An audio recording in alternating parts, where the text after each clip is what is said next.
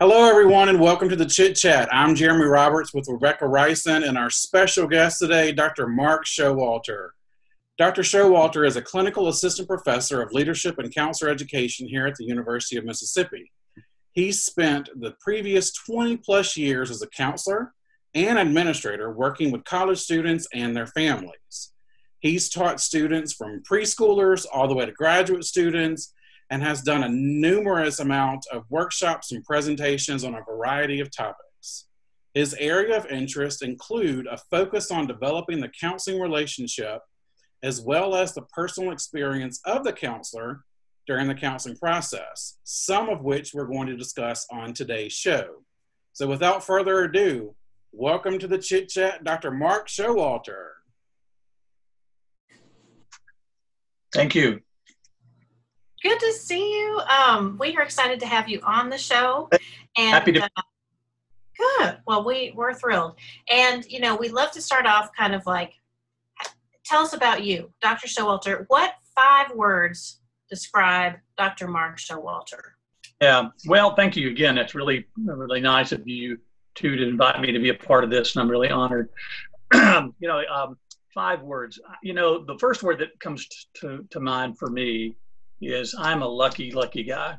I have been incredibly lucky professionally, um, personally, but you know, since this is really about my professional life, so many fortunate things have happened to me just because uh, people were very kind to me, and I happened to be in a place at a particular time, and opportunities were given to me, frankly, that had very little to do with with me. And so when I look back on my professional life, I just feel so fortunate because when I look at uh, different people who came along at different times, who took an interest in me, um, who were willing to be mentors to me, who were kind to me when I didn't have any idea what in the world I was doing, who who uh, were uh, open to helping me see what I could, was possible for me. Uh, so I feel really, really, really lucky, and uh, you know, it's uh, it's as I sit here right now at the end of my career. I look back on it and I think, gosh, how did this even happen? Mostly, I think about being really a fortunate, fortunate person. Uh, and I think within that, you also get an idea. I'm not really a great planner, and so I, am kind of uh, kind of open to whatever happens to me. And so uh, that flexibility has probably worked well for me. Uh, not when it came to getting things accomplished, but when it came to being opened up and different opportunities that came. So I don't know those are those are a couple of things that I think about and kind of I don't know if that's not, not quite five words, but those are the kind of things I think I, I think of when I think about me and things that have happened to me professionally. Well, we know that you have a lot of experience as a counselor. Did you always want to become a counselor? Yeah, that is a great question, Jeremy. I am a great object lesson for people who don't know what they want to do in life. And so I, uh, I know I did not know I wanted to be a counselor. In fact, I was in my 30s and didn't even know that counseling existed as a profession. And um, one of the things that has always been true for me is that I have just really not had plans and goals about my professional life. I, I love talking to people who say, oh, by the time I was 18, this is what I wanted to do. And I set this thing and I got to this. And I think that's wonderful, but that's not how it was for me. I started in college as an accounting major because my girlfriend's brother was an accounting major. And I thought, hey, that sounds like something to do. And I was as I tell people, it turns out I was no account when it came to that. And then I, I, uh, drifted into uh, elementary education because I've always liked children. But it's a good example of how lucky I was. I took a class in special education and a wonderful teacher who was so kind to me.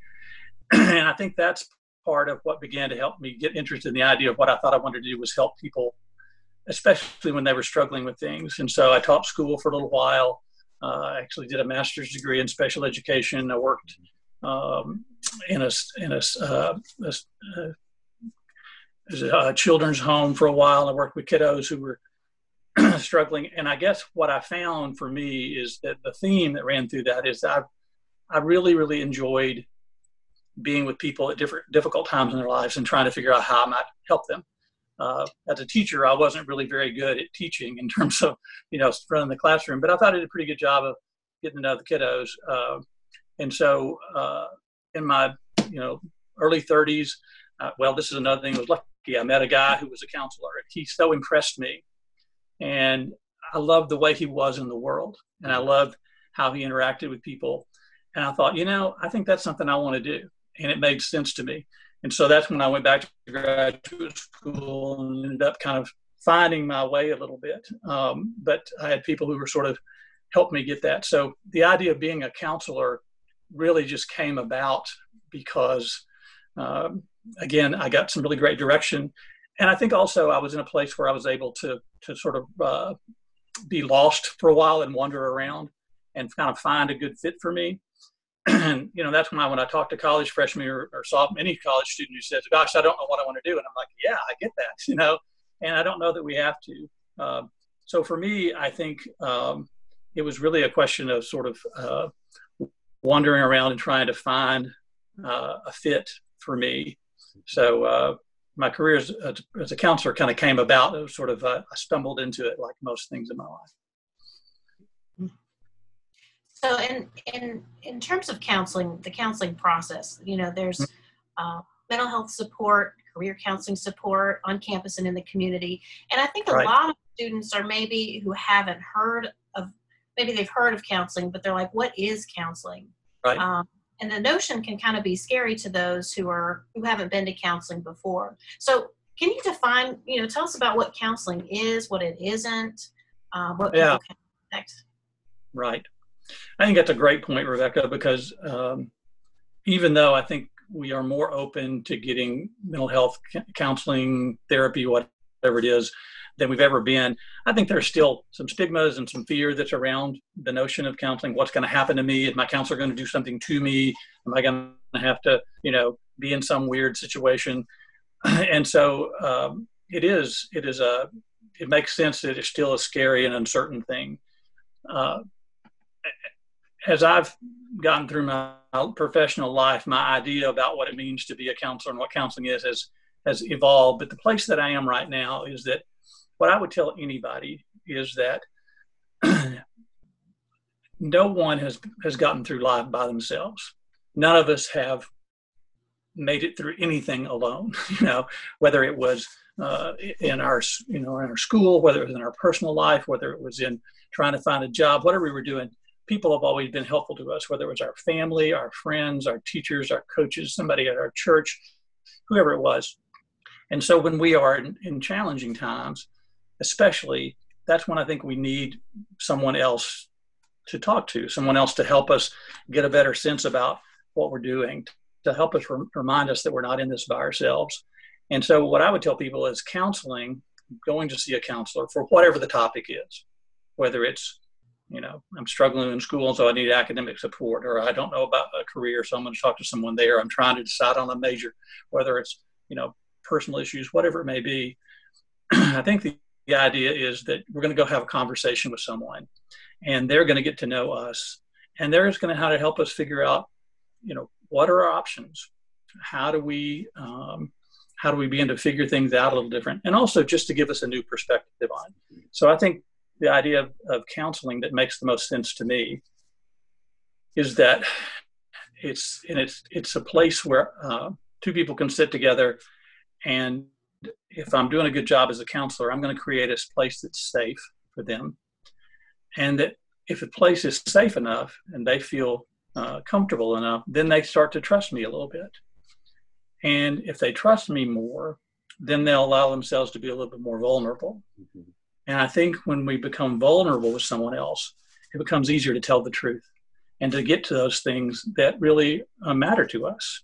And so if it's someone who is struggling with school, to be able to trust someone enough to be able to say, gosh, this is really where my fears are, and this is what's really scary for me, and this is what I'm really struggling with, to tell you that truth, then I think there's a chance for them to begin to understand what, what really is stopping me, what is really in my way. And what I believe, after having done this for a while, is that each person, each of us, has everything we need in, our, in ourselves to deal with whatever issue comes up. But I don't always know how to access that. And so part of my job as a counselor is to help someone feel safe enough to get to those things and recognize what the real issue is and then to recognize how I want to get move forward from that. And I don't think that comes easily. I don't think that comes in 30 minutes. I don't think that comes in one or two sessions. I think it comes over time with building a trusting, safe environment so someone can actually get to those issues. And, um, you know, we, we have professional counselors that do this who are trained in specific ways because the concerns that people come up with are more uh, challenging and more complicated. But the truth is, all of us have been talking to trusted people all our lives, and we've been going to them when we needed help. And and I think that's what I would tell anyone. A counselor is someone that gives you a, a trusted, safe place to be, to tell your story and to try to understand, and and to be known a little bit. So that's a kind of a convoluted answer, but that's kind of what that's what I think it is. I, I don't think it's scary. I think it's just talking to someone who wants to get to know you better. Sure. Well, and it are there different types of counseling? I mean, I guess you know if somebody's saying, "Hey, I've got something I want to talk to somebody about," what mm-hmm. kinds mm-hmm. of counseling are there that they may be interested in?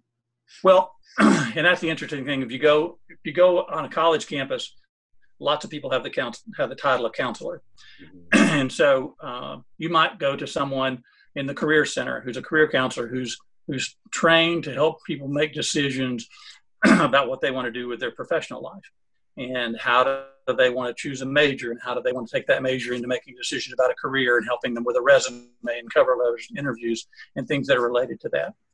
We have academic counselors who work specifically with people who uh, are struggling with, with some aspect of being a student. And maybe they need help in learning some of the study skills that are successful, or how to get better organized, or how to uh, approach a textbook more effectively or how to get a schedule. And so that that person that's trained specifically can can do that. Uh, we have personal counselors mental health counselors who are going to talk about issues that are more affecting the individual's whole life. So that may be talking about relationships in their lives or they may be talking about some personal angst or depression or some kind of experience that they're having. Uh, but we also see people that are skilled in things like financial aid. And so our our Office of Financial Aid is going to talk with someone about how do you make good decisions about how do you know what loans to take out and how to do that. Uh, we have you know counselors in uh, you know in some ways when you go to the to, to the health center, the person there providing some counsel for you about how to make better decisions about your physical well being and that sort of thing. Um, we've got counselors that deal specifically with issues related to maybe alcohol and drugs and addictions or eating disorders or things of that nature. Um, we've got marriage and family counselors you can go to when your your relationship specifically is struggling. So, and one of the interesting things about higher ed that I've seen over the time is we went from a place where we just had people in, in student affairs who tried to deal with things to recognizing that college students bring all of these issues. And we've got to have professionals who are trained to help our college students navigate whatever those specific issues may be, because there are a lot of things that get in a student's way that help them from being successful in the classroom. And sometimes it's an academic issue, but more often than not, it's something that's affecting them as a person. And so we've got to help them navigate that so they can be successful. So, you know, those are just some of the things I'd say. So, what would you say is your favorite aspect of counseling? Yeah, that's a great thing, Jeremy. I, I, I think the thing that I have come to really love the most is the idea of, of, of sitting with someone and getting to know their story. And, and someone said this a long time ago, and, and I just think it's really true. If you let yourself really get to know and become involved with someone else as a, a counselor or the client, you just can't help but love that person. And you get their story, and it's like, oh my gosh, and you see them in a way that you've never seen them before. Mm-hmm. and the other thing that's really amazing like that is that people will trust you enough and really honor you with their story. One of the things that still, I mean, it's happened to me lots of times, but it still just uh, it gives me chills is someone will say, I've never said this to anyone else before. Mm-hmm. And, and I think, gosh, that's amazing. Here's someone who might be 65 years old and they're saying, This is a story I've been hanging on to all my life. Mm-hmm. And now I feel safe enough to tell it. That is such an honor. It's such a privilege. and to be with people in those vulnerable times, I don't know, for some reason, that's just really um, it just moves me. It energizes me. It, it makes it, it, it, what it feels like to me is I'm doing something I'm kind of supposed to do. You know, as someone who's never known what he was supposed to do, uh, it's it really feels like um, it, somehow it feels like it's a, a, a, it connects to me really personally. The other thing that I, I tell try to tell my clients, but it's true. I get so much out of being in the room with people because they are telling me their stories. They're telling me their struggles. They're telling me what, how they got through things in their life. And first of all, it's like, oh my gosh, how did you do that? Mm-hmm. And I and it always connects to something personal for me. And I'm thinking, man, that that makes a lot of sense. And so after I sit with someone and they tell me their story, not only do I not ever see them the same, I don't really see myself the same because I'm changed by that interaction too. And to me, that's just it's really remarkable. It's really an amazing thing. And and often I find myself thinking, gosh, it's just that's just crazy that I'm in that place and people share those things with me. And It feels just like a, uh, like I said, it feels like an honor. It feels like a privilege. So that's that's always the part that's most interesting to me. And uh, so that's I think that's the part that draws me into the experience more, and that's what makes it fresh. Because every every time it's different. You know, even if you've seen somebody 50 times, it's not the same. They're not the their story's not the same.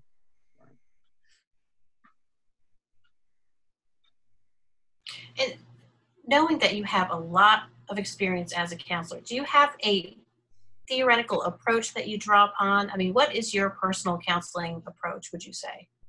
That's a great thing, you know, Rebekah. And I think, especially early on in our training, we got to figure out what our theoretical orientation is and who's the person that, you know, and, and I think for yeah, for me, I got exposed to a lot of different stuff that I liked. Uh, you know, I think like most people, I really liked Carl Rogers' work and how he talked about the person-centered thing. But I also got exposed to a whole lot of uh, William Glasser's work with choice theory and reality therapy, and that was interesting to me.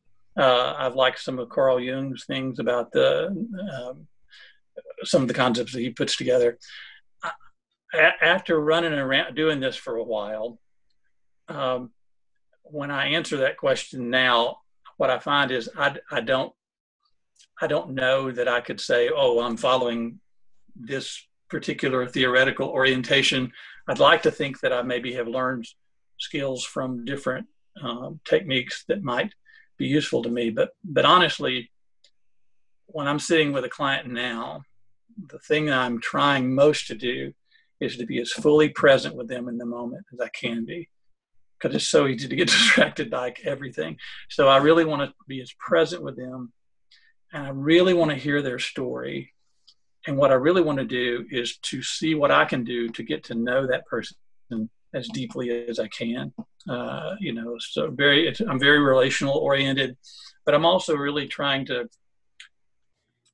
um, I try to listen to what the themes are that they're telling me and how that connects to something larger. Um, and and that's really interesting to me. Um, so I think that's what I have really tried to focus on is how how can I remember, regardless of what they're putting in front of me, no matter what the issue is, how can I not become distracted by their depression or their anxiety or their whatever this diagnosis is, and how can I remember I'm sitting in the room with a human being, mm-hmm. and I want to be in a relationship with them, and how can I be as present with them and fully hear their story and and get to know them. I'm a person who asks, likes to ask lots of questions. I like to ask kind of what the meaning is for something with people, and so them to try to understand that a bit better. Um, I'm probably more interested in those larger concepts than you know trying to come up with a three-step plan to help someone make a change. But to me, I think if I have a chance to be successful some, with someone, it'll be because I've developed a connection with them and a relationship with them, and they come and when they sit with me, they feel like this. I really want to know them. So, not really a great answer. I would have got that wrong on the test, I think. But anyway, that's that kind of that's what makes the most sense to me. Frankly, that's what I that's what I would say I end up trying to do, and and I found it it becomes I'm, I think the process has become simpler for me, more difficult in some ways, but I've tried to make it as simple as I can. So. So, speaking about training, each sure. profession has their own path you have to follow. So, right. you tell us what is the basic path someone needs to follow to become a counselor. Right. And, you know, Jeremy, like anything else, it's amazing how once you get into details, it gets so complicated, you know, because right. people, say, now, are you a psychologist? like, right. well, kind of, but are you, well, you're a therapist, you know, so, so one of the things, first of all, that's confusing is the term counselor and therapist is, can be used as a real broad sense of anyone who sits across from someone and tries to help them work on their concerns. Um, but in every state in the United States, the term counselor mm-hmm. is a protected term. So if I wanted to become a professional counselor, a licensed professional counselor, and that's the action, that's the acronym for us and an LPC, um, then there's a specific way that that goes about it. It is not completely uniform in every state. It's mm-hmm. becoming more so. Uh, but uh, in, in, Mississippi, and Mississippi's, you know, fairly similar to most states. But uh, first of all, there's an academic requirement. You're going to have to have at least a master's degree. And, uh, and, and, that master's degree is going to have to have at least 60 hours of coursework. And it's going to have to co- cover a specific classes. There's 10 or 12 different areas. So you've got to have a very specific curriculum and make sure that you've got training in very specific classes. So you do the academic portion of it. Then there's also um, you know, counseling is interesting because it's really, in many ways, it's like a trade that you're learning. It's like you're you you you get all this training and the academic notions about it and the theoretical stuff about it, but you really have to have a skill that you've got to be able to practice. and so, in order to to show that you can do that, you have to demonstrate that by doing hours and call it practicum and internships. So, uh, students got to spend uh, 600, 700 hours uh, under supervision uh, as a part of their academic training just to show that they can actually do it. So if you're going through the training, you've got to make videos of yourself doing the counseling. You've got to show that you can demonstrate it. So what we're not not only are we saying you passed the class, but we're saying you've demonstrated that you have a skill that you can you can utilize. So we do that. So once a person has the degree, then there's uh, then they have to get licensed by a particular state. And uh, this is uh, not any different than getting a medical license or getting a law license or anything like that. It's regulated by each individual state. So if you're going to get licensed to be a professional counselor in, a, in the state of Mississippi, there's a board that oversees that license, and they have specific guidelines that you have to do. Again, the first one of those is you've got to uh, uh, satisfy the academic requirements. and then you have to show that you can actually practice that. So to be a counselor in Mississippi right now, once you have your degree, after you finish your master's degree, you have to do 3,000 hours of supervised work.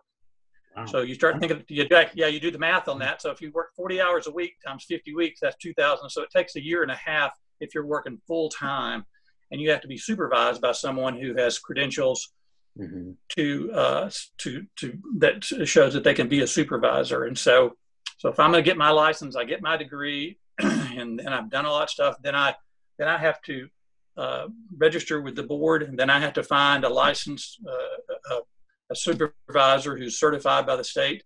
So I might go talk to Rebekah and say, "Hey, would you be my supervisor?" And she would say, "No way, I'm going to do that for you." But but I would find a supervisor, and then uh, once once a week I would meet with her, and, and we'd talk about what I'm doing. And so for a year and a half, she would meet with me on a weekly basis and essentially, what she's saying is this person has the skills necessary. This person is is not only have they got the academic requirements, they've also uh, you know they've shown that they can that they have a skill level that does it. Then there's also a test that you have to pass that uh, the state of Mississippi has. It essentially shows that you can you have ability to do that. So for most people, you finish a master's degree, you have about two years of supervision following that degree, you pass this exam. And if you do all that sort of stuff and then you send everything in and you check all the boxes properly, at that point, then you can be a, a licensed professional counselor in, in the state of Mississippi in some most states. And I think part of what we want to try to say is uh, this is a degree. This is not. It's it's not just somebody who's a pal sitting there having coffee with you. It's a person who's gone through a lot of training, someone who has a lot of ability, and that they have to demonstrate that um, and then once you get a license, you have to renew that license every two years. You have to take a certain number of continuing education. So the idea is we want you to know. So if, if you're seeking out a counselor and you see someone that has that credential, they're a licensed counselor, you know that you're getting someone who has a particular level of, of uh, not only academic credentials but experience and they've been supervised and you can trust them and you're going to get good quality care and that's an ongoing thing so it's uh it's a little bit of a long it's a long, uh, right. a long log yeah it is and frankly you know uh, if you want to do it it's, it's a pretty big commitment because from the day you start your master's degree until you've got your uh, your license the fastest you can probably do that's about four years so it's not a it's not a small commitment um, to be able to do it yeah yeah and you mentioned supervision. It's supervision right. is such an important part of the process. Um, does your approach to supervision differ than your approach to being a counselor? Are they pretty similar? What does that look like? Yeah, that's a really good point, Rebekah, because you're right. Supervision is such a critical aspect of what we're doing. Uh, and I think that's probably true in any profession, but I think it's particularly true in ours. Um, my my I guess my overarching concept about supervision are pretty similar or share a lot of the same ideas that I have about counseling. Uh, someone said this, and I really I've hung on to this. I think supervision to be successful, I think I've, as a supervisor, I have to create a space so that my supervisee feels like they can tell me the truth.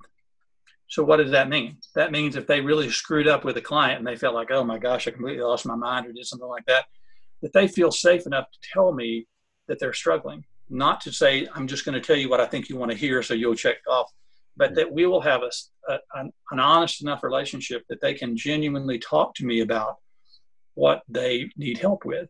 And I won't do that. And, and having been supervised a ton, I'm not going to tell my supervisor something if I'm afraid. If I think, oh my gosh, they're going to bite my head off, or they're going to think I'm stupid, or you know, if I if I admit that I'm human and I'm struggling with this, that they're going to immediately, you know, uh, label me in some way. So if I've created a safe enough place that my supervisee can tell the truth, then I think what happens is we have a chance for the, for, for the supervisor and the supervisee to have a, a productive relationship so there can be some real growth.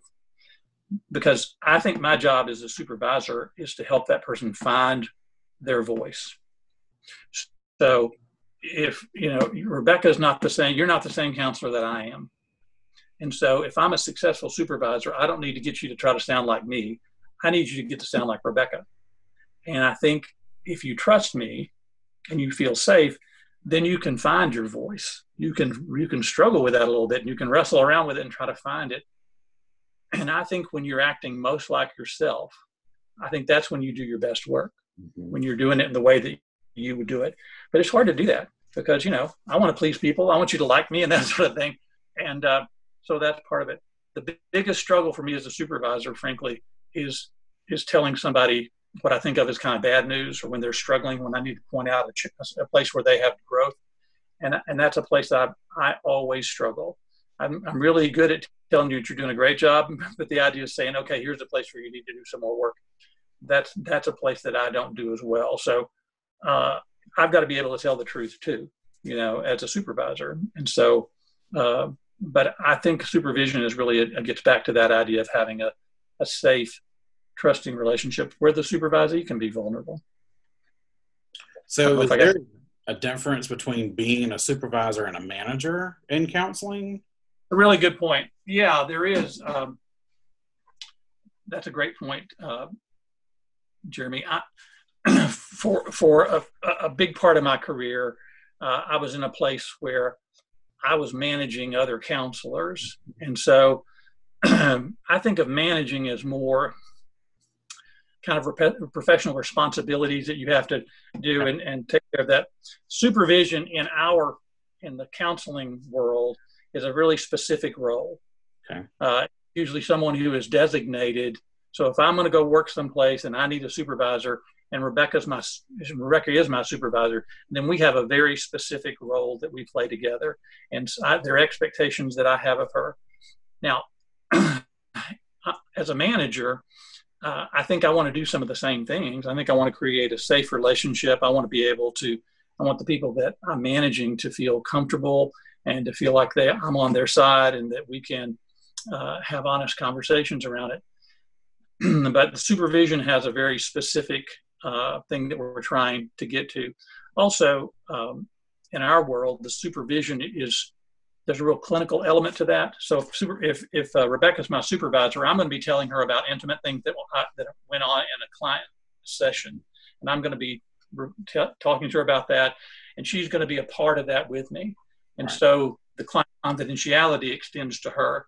As a manager, yeah. So, but if, if I'm your manager, if you're you know if you're if I'm the director somewhere and you're one of the counselors working for me, part of my management may not be, well, tell me what went on with that client, but it may be, okay, we need to talk about your schedule and how many people you're seeing and how do we help you, how do you help you be more successful? So I think managing, again, has some of the same roles as supervision. Mm-hmm.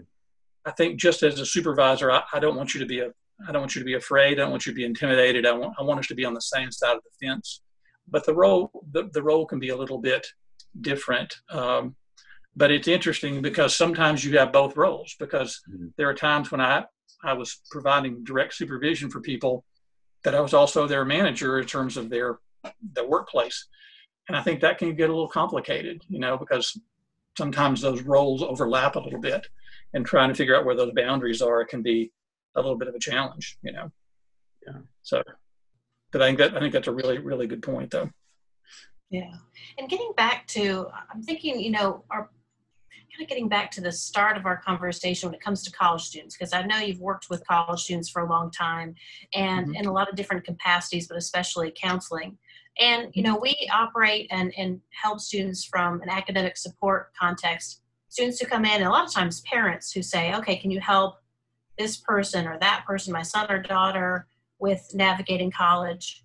Um, and a lot of times, like you mentioned, and I, I, wanted to kind of emphasize this point too, or to kind of pick your brain about this point, a lot of the times when students are having academic problems, it's not so much, of course, study skills are just hard to, to know in advance, anyhow. But study skills are just a small component of that picture. And sometimes we find students have been through some, some difficult stuff. Um, what exactly is trauma? And, and do you think that impacts how college students perform in their academic environment? And you, Rebekah, you make such a great point. Um, you know, a parent wants to say, well, you know, why isn't why isn't Ralph passing biology? What's the problem here? You know, how, how come he's not a good math student? That sort of thing. And and you're right. I think so often the issue is more more than just academic performance. Um, trauma is a term that we get you know, gets tossed around in lots of different ways. Um, one of the things when I think about trauma is first of all it, it's so individual you and I may have the same experience. We may experience the same event, and it may be traumatic for me. It may be overwhelming to me. It may impact me in a very strong way and maybe a negative way, and it may not have that same impact on you.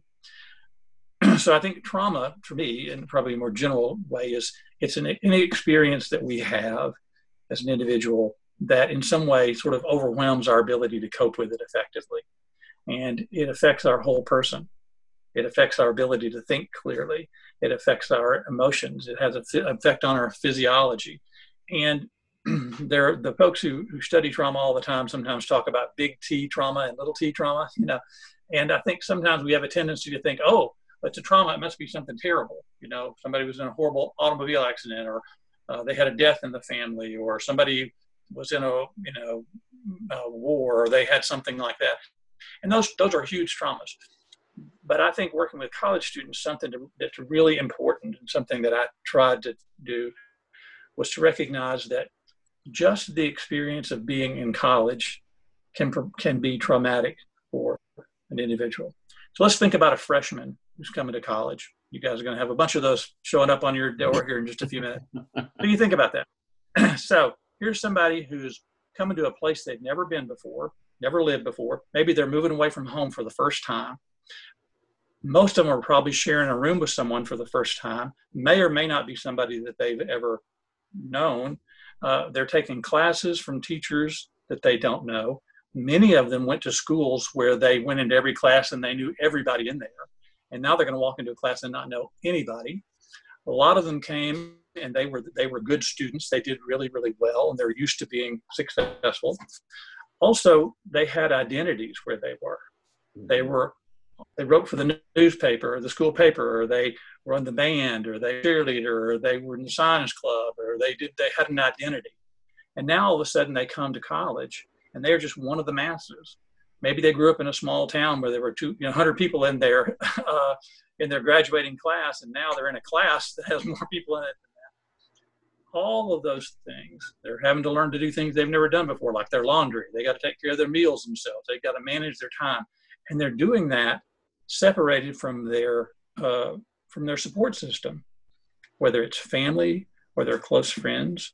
There's so much change, and so you think about all those deals. Well, some kids thrive in that. They're like, "Oh, this is exciting," you know, and they're doing well.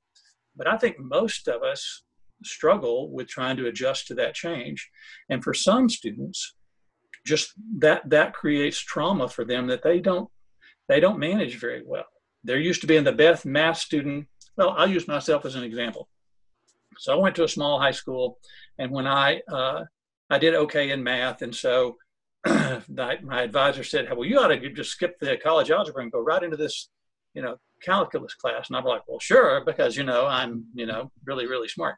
Well, I was so lost in that. Yeah, I was lost as I could be from the first day in that class, and I felt stupid in that class every day. And I would go meet with the teacher and try to do stuff. And I just struggled every day in that class. And the, and the teacher felt sorry for me and gave me a D so he would never have to see me again. So, yeah. And, and here's the thing I was a decent math student. I never took another math class again in college. And so, was it trauma for me? Yeah, it kind of was. It kind of was because I thought I thought, yeah, I know what I'm doing. I know this math stuff. And I just felt so dumb. Well, you take any kid and put them in a situation where they're used to being successful, they're used to doing well, used to have an identity. And man, all of a sudden that's gone from them. And now they don't have that.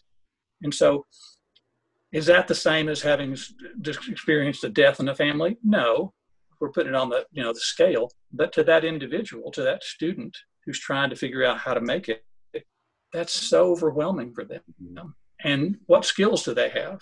You know, I, I say this to kids a lot of times. If you if you grew up in a, sim, a town, you lived there most of your life, you probably never learned how to make friends because they, you always had friends around. You didn't have to worry right. about it. And all of a sudden, I got to figure out how am I, how am I going to make friends with people? I'm living with somebody I don't even, you know, know. Like I said, you know, I have a roommate who was raised by wolves. What do I do? You know, how do I adjust to that? And you know, and so it's it's uh it's it's it's hard and so what i would say is there are so many things that create a traumatic experience for students. And it's not most often it's not one event but it's the cumulative experience. And you guys know this. You talk to a freshman and they're you know they're kind of like the first couple of weeks of school it's like hey i'm making it okay. I'm a little homesick but i'm making it okay. But then after midterms, they may just feel completely overwhelmed because they just kind of get beaten up by it through the whole semester. Now, some people, again, they get over it and they do well. But I think what we've got to recognize is that the trauma can be a lot of small things that add up over time. It can be not ability, not having the ability to adjust to change very well. It can be not having adapted to learn how to develop many coping skills. You know, if you grew up in a family where you your, your folks took care of a lot of things for you, which I we have a lot of students do that, and they never had to learn how to to manage things for themselves, not being able to do that is uh, can be tough. Also, we have kids who come and have not really faced uh, failure or rejection very much, and suddenly they feel like they're not doing well, and whatever it may be, they didn't get into the right group, they didn't, uh, they don't have this uh, support system so I think part of what we have to do when working with colleges, no matter what it is, is we have to recognize that just the experience of being in college can provide some trauma for them, and they may be completely overwhelmed by that. And as a result, they're not putting the work in. They shut down. They you know, show up in class, but they're not there. They they uh, don't know how to prepare very well. And so a kid who maybe is not a bad student, all that uh, experience means they just can't focus in class, or they shut down completely and they just they don't go anymore. They don't do well. Um, so yeah, I think the trauma doesn't have to be, you know, a life altering experience, but it can be those those adjustments to all those changes, and that can happen to somebody who's a junior or a senior. You know, who's used to being doing pretty well, and all of a sudden they run into a wall and it's like, oh my gosh, what happened? Or as all of you know, you got a, a gal or a guy who's been doing pretty well, and then they something happens. They have a breakup, you know, in a relationship, and all of a sudden that's all they can think about, and then they can't they can't focus in class. And people say, well, you know, that's just a break. Well, you know, if that was the person you thought you were going to spend your life with, and then that fell apart, it can make a it can make a huge difference. So, I think part of what we're looking at with college students is helping them adjust to those things that happen that are traumatic for them and that they don't have the skills for. And how do we help them navigate that and, and, and really tap into those strengths that they they haven't had to utilize before? I don't know if i'm answering your question very well or not but. well, that's, that's very helpful. Because i think sometimes students feel like oh well if i ask a, a question it's going to sound silly and i, I always exactly. try to tell students like you know there's no such thing as a silly question i mean i think it's just hard for them to know there's a lot of other people, whether they're freshmen, sophomores, juniors, seniors, that are going through maybe similar stuff but aren't necessarily showing it. Um, yeah. yeah. Oh, I think you're so right, Rebekah, because I don't want to look stupid. I don't want to look vulnerable. I don't want to look dumb. I don't want to look weak, you know, and so I'm just going to keep my mouth shut and not ask for any help. And, uh, until it's um, you know until you really can't do it. So I, I think you're so right. Uh, it looks like everybody else has got it figured out, you know, yeah. Yeah. And I, I, usually say this that there are two kinds of students the ones who are homesick and the ones who lie about it. That I think everybody gets homesick at some point or another. But that's one of the things, if you say that, it makes you sound like you're stupid. Well, I think you're right. I can, what, what happens when I, if I can't ask for help, if I can't tell people I'm struggling, my gosh, that's a scary, that's a scary place to be, you know? Right. Yeah. So aside from counselor, supervisor, and mentor, talking about teaching, you're also a professor on campus. That's true. So, could you tell us about some of the classes that you teach and your approach to those classes? Sure. Uh, I have been, like I said, I'll go back to being a lucky guy. I've been really fortunate because I've gotten a chance to, to, to be involved. One of the great things that happened to me at, in, in my career in higher ed is I've gotten a chance to to be in the classroom, which I've I've turned out to like a lot. Mm-hmm. Um, and I was I, have taught several different kinds of undergrad classes. I've taught uh, taught the study skills class, uh, the 101 class. I've taught the EDHE 105 class. I guess I've taught the the one four is it 20 whatever for the 300 anyway I've, I've, and i've taught the uh, intro to career classes i guess is at the two or 300 level of those Mm-hmm. The numbers have changed, but uh, but I've taught those. Uh, and then as a, in graduate school, I've gotten to teach quite a few classes uh, as it relates to counseling, whether it's counseling theories. I've taught career counseling. I've taught group counseling. Um, uh, I've gotten a chance. Actually, for a while, I got a chance to work in communicative disorders, and they asked me to come over and teach some classes about um, uh, counseling theories there. Um, uh, taught the diagnostics class. I taught internship and practicum, and um, so quite a few classes. But it's been it's been really interesting. So yeah, I've I've, I've been really fortunate because I've got a chance to work from first semester freshmen to doctoral students, right? And that's really that's been really really interesting to see it. and so. Um, so was your question sort of like, what do I do in the classroom? Is that kind of right? So what's your approach to? I mean, you've got you run the gamut of freshmen to doc students. So how do you take each right. class and make it a Showalter class? Right. Yeah. Boy, that's a great question. um, you know, when I when I was when I started out undergrad, I was teaching. I thought I wanted to be a kindergarten teacher, mm-hmm. and so I've taught kids as young as four years old in the classroom, and now I've taught adults and stuff like that. And what I think, Jeremy, is whether it's first semester freshmen or doctoral students in their last semester, or frankly preschoolers, I think in many ways they're a lot more similar than they are different. Right. I think one of the things, first of all, I think the students want to know that you care about them. Mm-hmm. Do you do you care about me as an individual? Do you know who I am? Is there something about me that helps them you to see that you see me? And so, one of the things I try to do is to figure out how I can know my students. And so for me, I think I think my responsibility is to figure out how do I see them as individuals?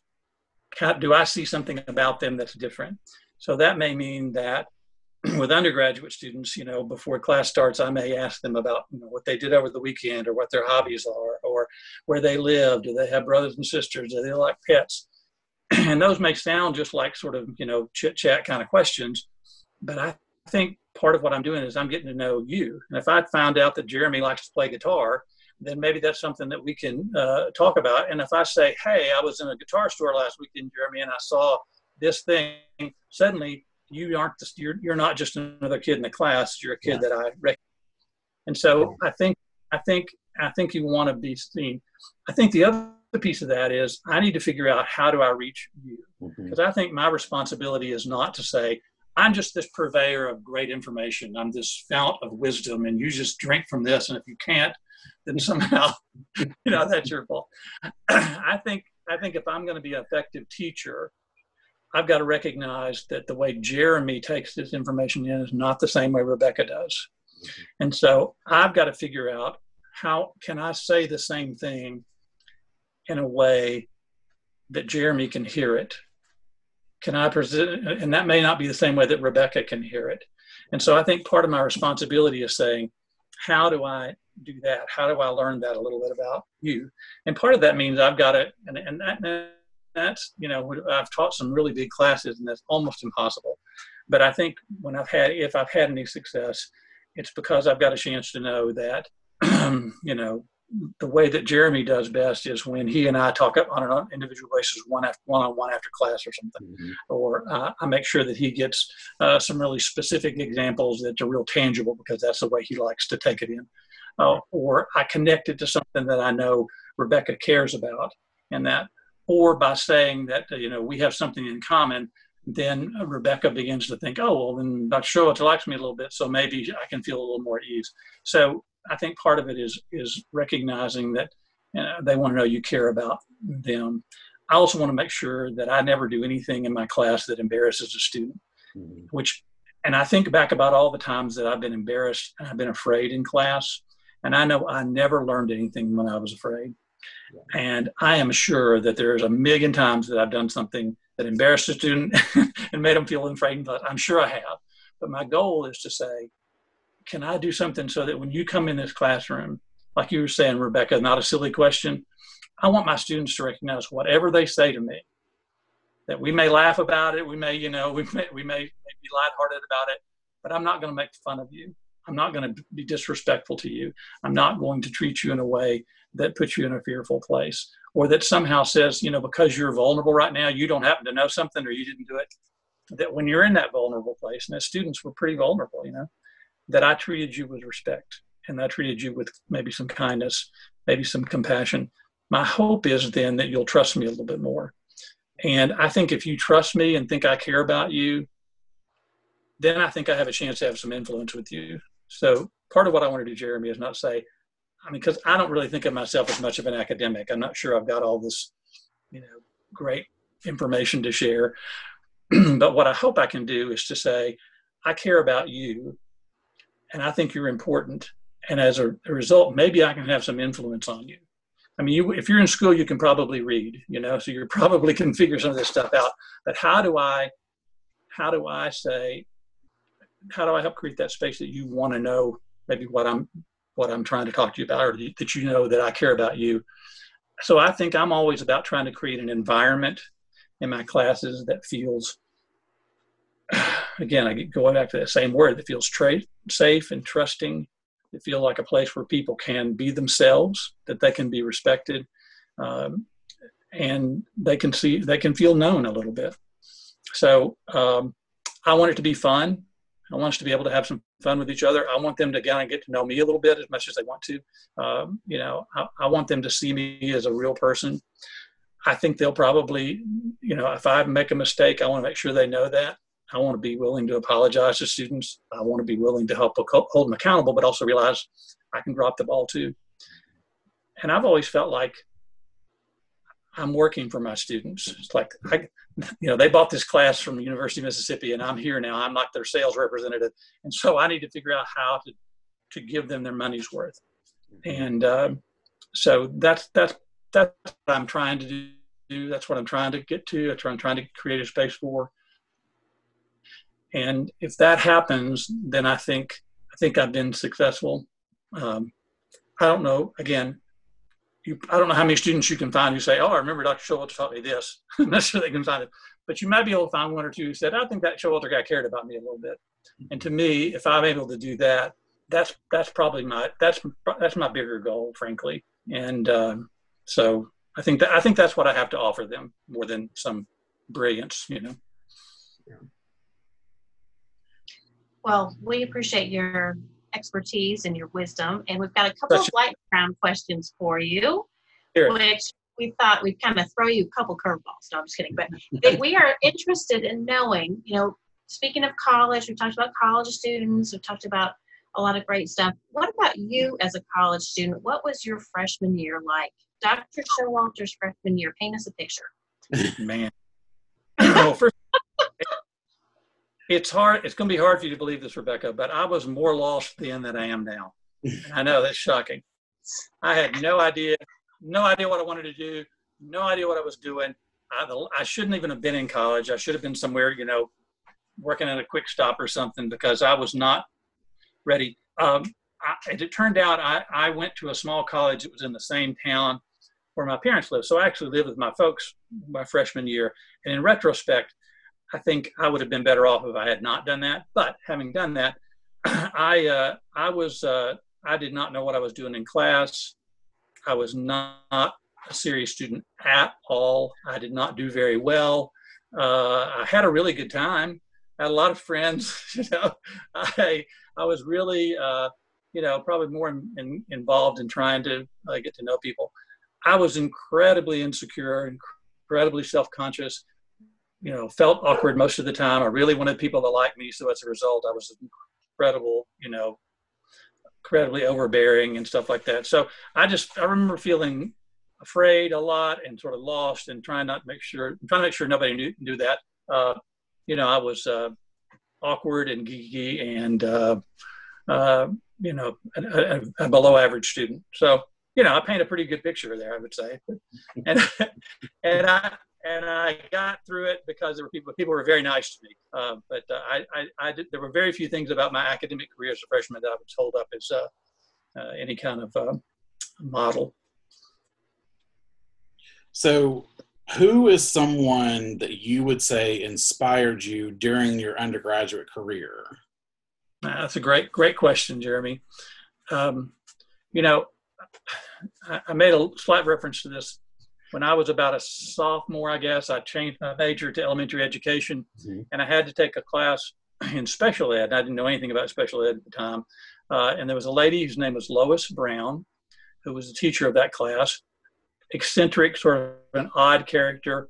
But for whatever reason, she was so kind to me and took a, an interest in me, uh, invited me to come to her office. Uh, you know, we had a lot of great conversations, but there was something about her presence with me that gave me the sense. And again, I guess probably when I what I said about my own philosophy as a teacher, she really cared about me, and I was, again, not a good student, lost as a goose, and she had no reason to treat me well, you know, other than that she just wanted to.